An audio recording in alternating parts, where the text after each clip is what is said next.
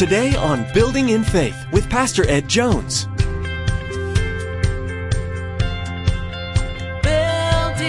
in Faith. The accuser of the brethren shouts down in your mind and heart and spirit to cripple you and accuse you. You need the shepherd to come and restore you. He tells you, I love you just because I love you, not because you've earned it. If God loved you before you were saved, He certainly loves you after you were saved.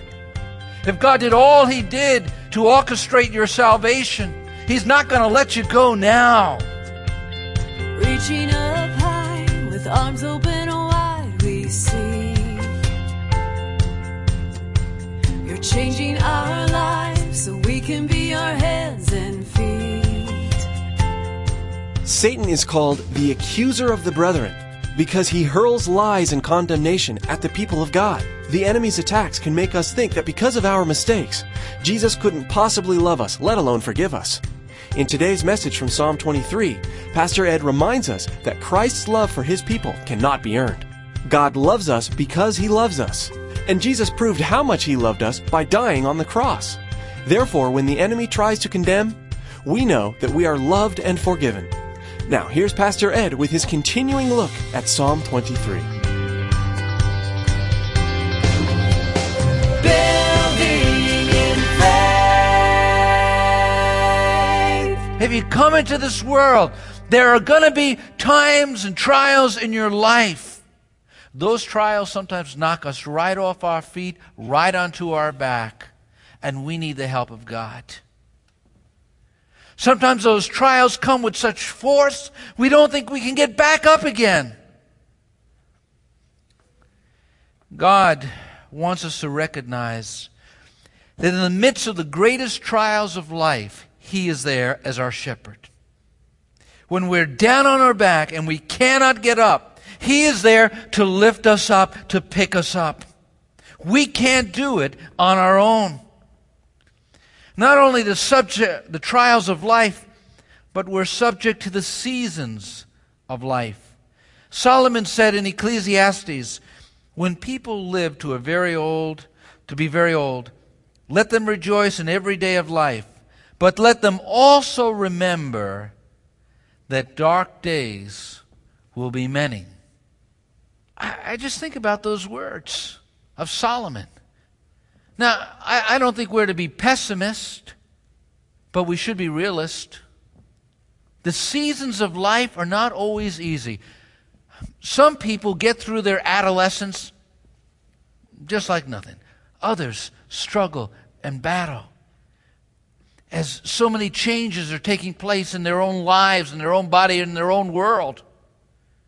Some people, as they get into the young adult years, as they try and establish a home and establish a job, trying to find their place and niche in life and trying to find that right person, it seems to be a stormy time. Others in middle life hit a wall, a crisis, and it seems to unravel everything in their lives. Others in the sunset years, it's the most difficult years of the journey. But somewhere along the spectrum, somewhere along the seasons of life, you're going to come into a storm. You're going to come into a tornado. You're going to come into a place where you feel like things are being uprooted. And when those times happen, you can be confident that right beside you is a shepherd that will tend you and care for you and nurture you and be with you. And when you're flat on your back and you feel like, oh God, I can't get up from this, He is there to lift you up. That's what David said. That's what David experienced. He looked back on his life filled with trials, filled with difficulties, filled with struggles, and to the very last breath he took, the Good Shepherd was there to lift him up as He is with each of us. Hallelujah. You can get stuck in any one of those places if you don't allow the Good Shepherd to lift you up, if you don't allow Him to restore you. Don't fight his restorative hand. Sometimes it comes in a word of rebuke, a word of correction. Sometimes it comes in a form that we may not exactly like. But it's the Good Shepherd lifting us and restoring us. Dave Wilkerson shared about an experience in his own life where his wife, Gwen, her body was being destroyed by cancer. She was deathly sick in the hospital. One of his children was in a dramatic car accident. He said, for 2 weeks, I didn't open my Bible. I felt far from God. And he said, I just came into the presence of God, and I just said to God, oh God, I don't need a rebuke. I just need you to love me. And the Good Shepherd knows how to restore his sheep. He knows how to pick us up when it's not a rebuke that we need, but it's a word of encouragement. He knows when to give what and how to do it. And that's what David is saying. Not only because we're subject to the seasons of life, but we're also subject to our old life. Listen to the cries of the great apostle Paul from Romans 7:24. Oh, what a miserable person I am! Who will free me from this life that is dominated by sin? Until you leave this world and go to the world to come, you will have to contend with a sinful nature. I wish it wasn't so. I wish Wesleyan theology were correct, where he believed in total eradication of sin. But I haven't seen that in life, and I haven't seen it in the pastorate. There's an old nature that we have to constantly die to daily, constantly crucify. And we have to recognize that there's this remarkable aptitude we have to wander from God. You know what, sheep? They have a remarkable aptitude to wander, to get lost. Sheep will not find their way around the block. They'll just get lost. They'll wander off. They cannot take care of themselves. There's not one single Christian in this church that can take care of themselves. You need a shepherd. You need the Lord Jesus Christ. And he offers to you his presence and his help. And when we live in conscious dependency upon God, we could live triumphantly, victoriously, with great assurance that he's there. But that life has to be lived in utter dependence. Sometimes we're conscious of our wanderings. We purposely disobey God. We purposely do what we want. Other times, we're not even conscious that our heart has grown cold and indifferent. And somehow it seems to us that the pastor's sermon isn't quite touching us, or the worship isn't quite reaching us, or things in the atmosphere of the church just aren't moving us so, but all the while it's on the inside. You know, I've had people come into the church at times, and remarkable the difference in response to a service. Some with tears in their eyes saying, oh, God met me, I felt his presence, he was here. Other people say, oh, I didn't get anything out of that service. Well, whose fault? See, the shepherd is there to work in our hearts, and he'll change that cold heart to a hot heart if we're willing. We sometimes don't realize that we've become cold and indifferent and critical, and somehow we have lost that communion with God. Listen to the words of Hosea the prophet. Return, O Israel, to the Lord your God. Your sins have been your downfall. How we blame God. We blame those around us. We blame everything but ourselves. And Hosea said, your sins have been your downfall. But in just a couple of verses, he goes on to say, I will heal their waywardness. Hallelujah. And love them freely, for my anger has turned away from them. Isn't it wonderful to see God turning from anger to love, from wrath and judgment to grace and mercy. I think about David in Psalm 51. I'd like us to just turn to that for a second. Psalm 51. David says, "Have mercy on me, O God, according to your unfailing love, according to your great compassion, blot out my transgressions, wash away all my iniquity, and cleanse me from my sin. For I know my transgressions, my sin is always before me. Against you, you only have I sinned and done what's evil in your sight, so that you are proved right when you speak and justified when you judge. Surely I was sinful at birth, sinful from the time my mother conceived me." And then he says in verse 7, "Cleanse me with hyssop, and I will be clean. Wash me, and I will be whiter than snow. Let me hear joy and gladness. Let the bones you have crushed rejoice. Hide your face from my sins. Blot out all my iniquity. Create in me a pure heart, O God. Renew a steadfast spirit within me." Then in verse 12, "Restore to me the joy of your salvation." David, I believe, penned these words in his old age. Psalm 23. I believe it was an experienced man who looked back on his life and said, as I look back on my life, I recognize I need times of rest in God's presence, because I can't do the best I can without being filled and refilled and sitting in his presence. And then he looked back on his life and he said, God, again and again, you've restored me. Think about what God did in David's life. Think about the miracle of restoration that took place in his life at this moment. I think about how David was all twisted in his thinking and hardened in his heart.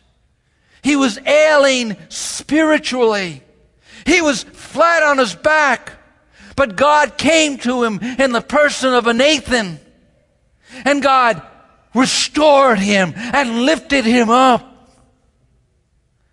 And Jonathan Edwards, the great Christian revivalist, said, "I've had a vastly greater sense of my own wickedness and the badness of my heart than ever I had before my conversion." I like what Wilmington Boone said, "At the point of desperation is the time for rededication." When you're absolutely desperate, that's the time to put the energy forward and rededicate. And that's, I believe, what David is talking about when he's talking about the psalmist, where he says, "He restoreth my soul." You know, I could see this psalm, David singing it, as he's fleeing from Absalom. He's by the waters. And old friends of David, who still were loyal to David, come and they gather around him and they bring gifts of food and sumptuous meals for the men and him to eat. And the enemy is on the other side. And he said, "Lord, you prepare a table for me in the presence of mine enemies." David was walking, as it were, through that valley of the shadow of death as he was going to war with his own son. And he could know that God was there to comfort and help him. Some said, "God's finished with you, David." Did the devil ever whisper that in your ears? Did the adversary ever come and say, "It's all over for you"? David sang that song, "He restoreth my soul. He restoreth my soul." Don't give the credit to pastors. Don't give the credit to the deacons. Don't give the credit to the preachers. Give the credit where it belongs to Jesus Christ, your good shepherd. He's the one who's kept you all these days. He's the one who kept you all your ways. And David said, "He restoreth my soul." Oh, my second point. Because we belong to the world to come, we need restoration. He restores my soul.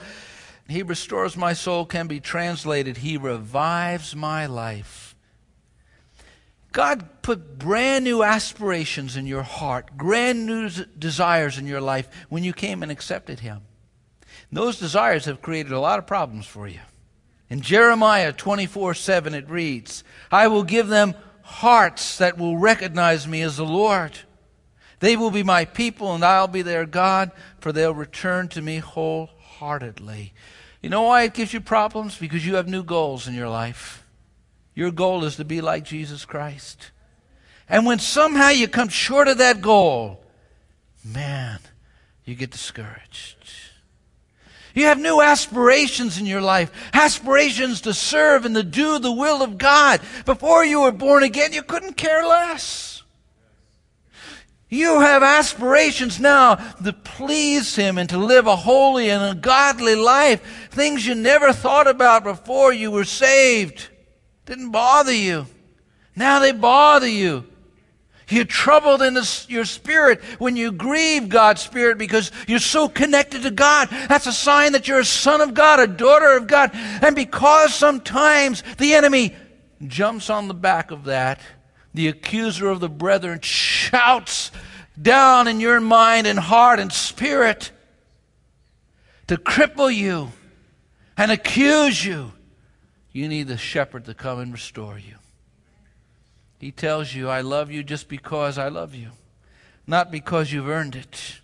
If God loved you before you were saved, He certainly loves you after you were saved.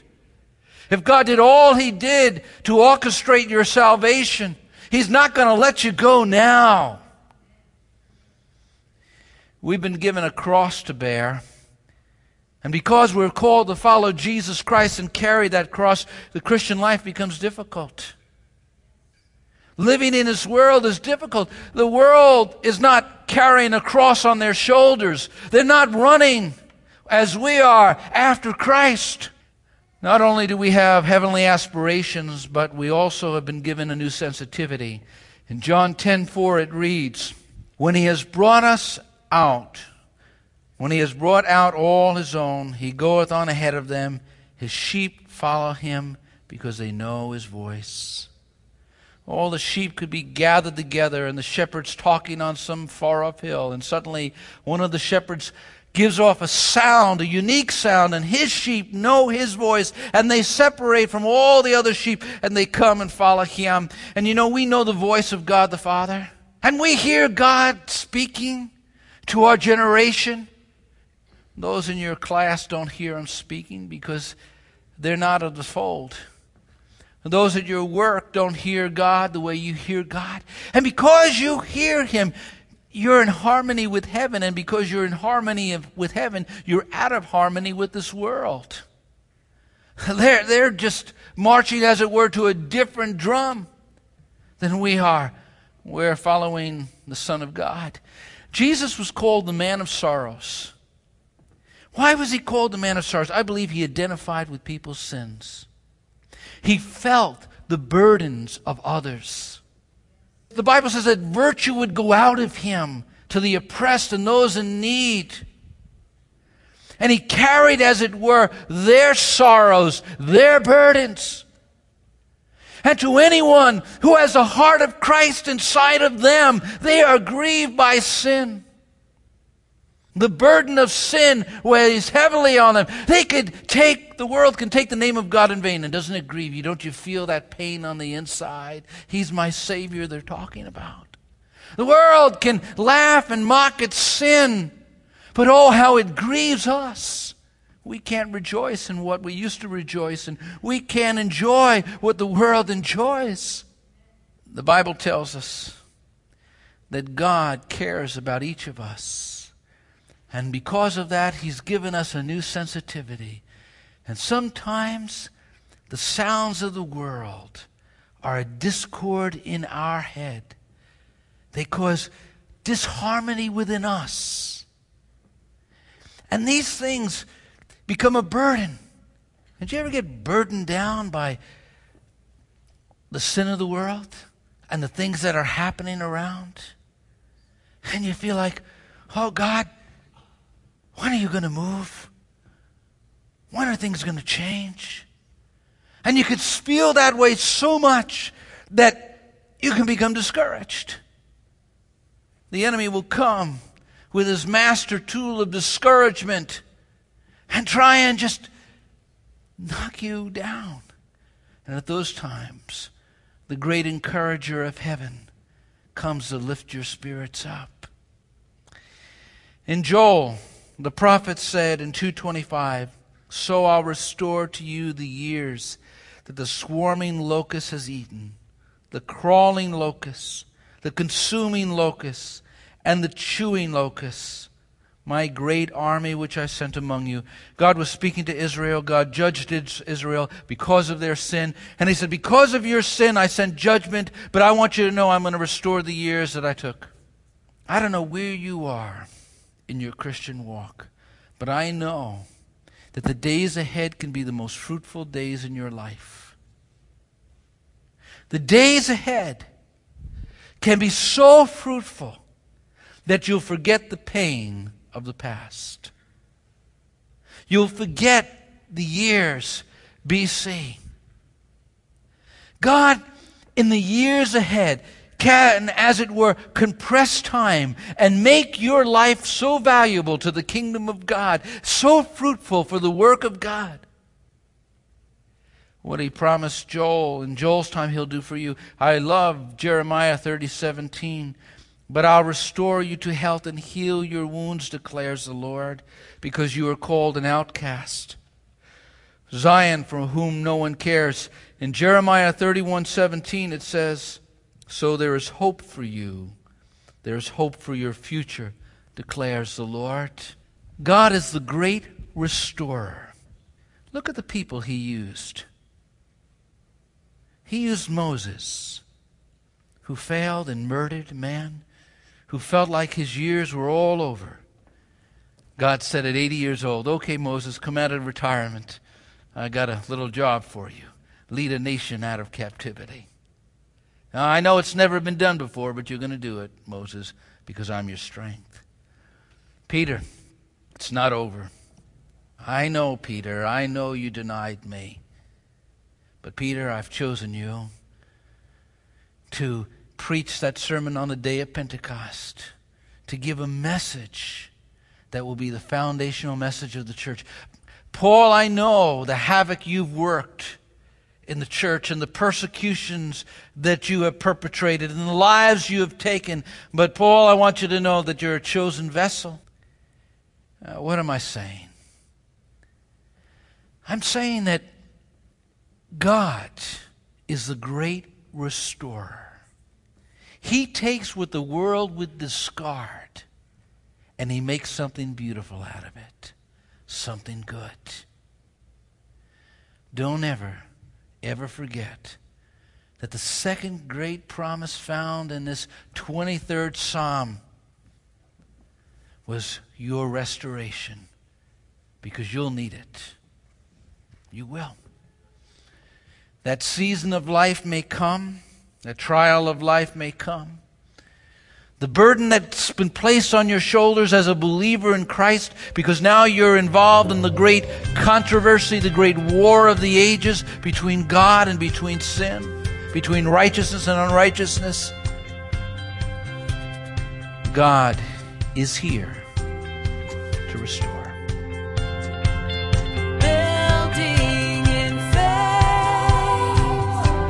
The Psalms are a wonderful place to turn to when in the midst of the most difficult times in this life. Pastor Ed will be sharing a 14-part series of messages from the book of Psalms with hopes that you'll be encouraged each time you join us. You've been listening to Building in Faith, the radio ministry of Dr. Edward Jones of Faith Assembly in Poughkeepsie, New York.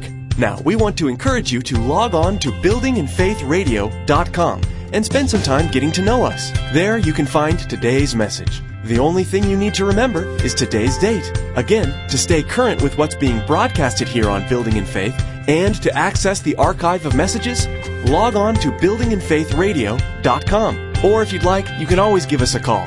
Our phone number is 845-462-5955. That's 845-462-5955. Well, that's all the time we have for today.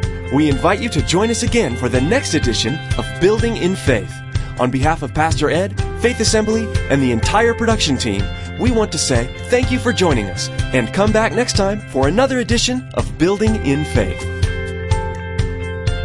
In this unsettled life, you are hope, you are life, you bring peace. Your